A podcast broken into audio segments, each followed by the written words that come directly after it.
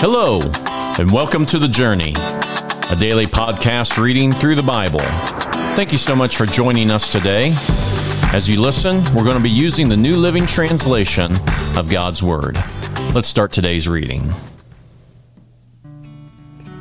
Today's reading is from Job chapters 14, 15, and 16. Job speaking and says, How frail is humanity! How short is life! How full of trouble! We blossom like a flower and then wither. Like a passing shadow, we quickly disappear. Must you keep an eye on such a frail creature and demand an accounting from me? Who can bring purity out of an impure person? No one. You have decided the length of our lives. You know how many months we will live, and we will not be given a minute longer. So leave us alone and let us rest. We are like hired hands, so let us finish our work in peace. Even a tree has more hope if it is cut down, it will sprout again and grow new branches. Though its roots have grown old in the earth and its stump decays. By the scent of water, it will bud and sprout again like a new seedling. But when people die, their strength is gone. They breathe their last, and then where will they? Where are they? As water evaporates from a lake, and a river disappears in drought. People are laid to rest and do not rise again. Until the heavens are no more, they will not wake up, nor be aroused from their sleep. I wish you would hide me in the grave and forget me there until your anger has passed. But mark your calendar to think of me again. Can the dead live again? If so, this would give me hope through all my years of struggle. And I would eagerly await the release of death. You would call and I would answer. You would yearn for me, your handiwork. For then you would guard my steps instead of watching for my sins. My sins would be sealed in a pouch you would cover my guilt. But instead, as mountains fall and crumble, and as rocks fall from the cliff, as waters water wears away the stones and the floods wash away the soil, so you destroy people's hope.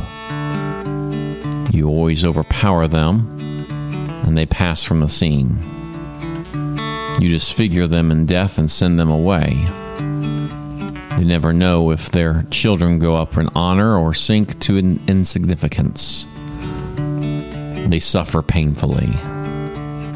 Their life is full of trouble. Then Eliphaz the Temanite replied, A wise man wouldn't answer with such empty talk. You are nothing but a windbag. The wise don't engage in empty chatter. What good are such words? Have you no fear of God, no reverence for Him? Your sins are telling your mouth what to say. Your words are based on clever deception. Your own mouth condemns you, not I. Your own lips testify against you. Were you the first person ever born? Were you born before the hills were made? Were you listening at God's secret counsel? Do you have a monopoly on wisdom? What do you what do you know that we don't? What do you understand that we do not? On our side are aged, gray haired men, much older than your father. Is God's comfort too little for you? Is his gentle word not enough? What has taken away your reason? What has weakened your vision that you would turn against God and say these evil things? Can any mortal be pure? Can anyone born of a woman be just? Look, God does not even trust the angels. Even the heavens are not absolutely pure in his sight. How much less pure is the corrupt and sinful person with a thirst for wickedness? If you will answer, I will show you. I will answer you from my own experience. And it is confirmed by the reports of wise men who have heard the same thing from their fathers, from those whom the land was given long before any foreigners arrived. The wicked writhe in pain throughout their lives. Years of trouble are stored up for the ruthless. The sound of terror rings in their ears. And even on good days, they fear the attack of the destroyer. They dare not go out into the darkness for fear that they will be murdered. They wander around saying, Where can I find bread? They know their day of destruction is near. That dark day terrifies them. They live in distress and anguish like a king preparing for battle. For they shake their fists at God, defying the Almighty, holding the strong shields.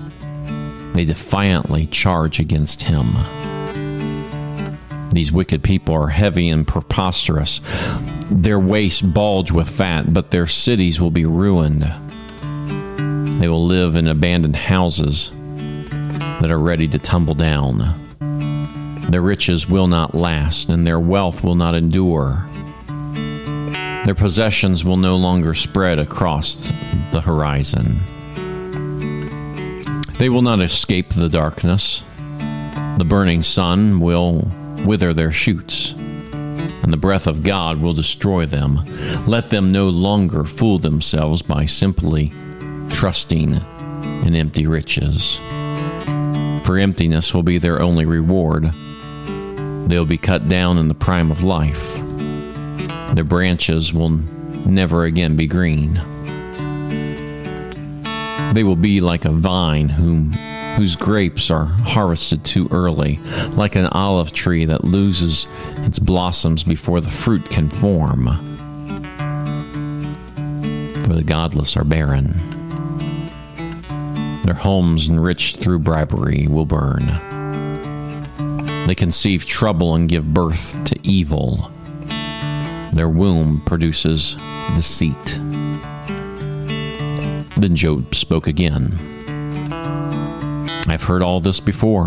What miserable comforters you are. Won't you ever stop blowing hot air? What makes you keep on talking? I could say the same thing if I were in if you were in my place. I could spout off criticism and shake my head at you. But if it were me, I would encourage you. I would try to take away your grief. Instead, I suffer if I defend myself, and I suffer no less if I refuse to speak. Oh God, how you have ground me down and devastated my family. As if I prove I have sinned, you've reduced me to skin and bones. My gaunt flesh testifies against me. God hates me and angrily tears me apart. He snaps his teeth at me and pierces me with his eyes. People jeer and laugh at me. They slap at my cheek in contempt. A mob gathers against me. God has handed me over to sinners. He has tossed me into the hands of the wicked I was living quietly until he shattered me. He took me by the neck and broke me in pieces. Then he set me as his target, and now his archers surround me. His arrows pierce me without mercy. The ground is wet with my blood. Again and again he smashes against me, charging me like a warrior I wear burlap to show my grief. My pride lies in da- dust. My eyes are red with weeping, dark shadows circle my eyes, yet I have done no wrong. My prayer is pure. O earth, do not conceal my blood. Let it cry out on my behalf. Even now, my witness is in heaven. My advocate is there on high. My friends scorn me. But I pour out my tears to God. I need someone to mediate between God and me as a person mediates between friends. Soon for soon I must go down that road from which I will never return.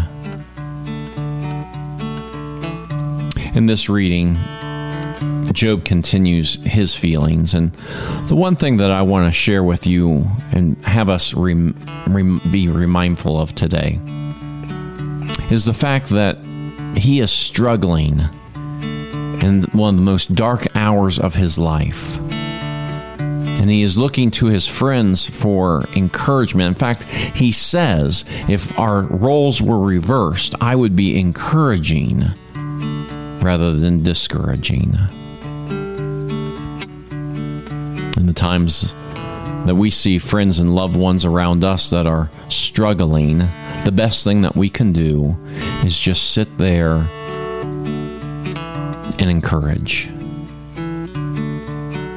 Mm-hmm. We don't have to be like the friends of Job that think that we've got all the answers, that we've got it all figured out. All we have to do is just sit. We don't have all the answers. We're not as wise as God. So when people are going through those struggles, we sit down and we love them and we'll encourage them not trying to make it right, but just trying to walk life through them. I hope and pray that as you have those opportunities, that you'll be an encourager that Job wishes his friends were.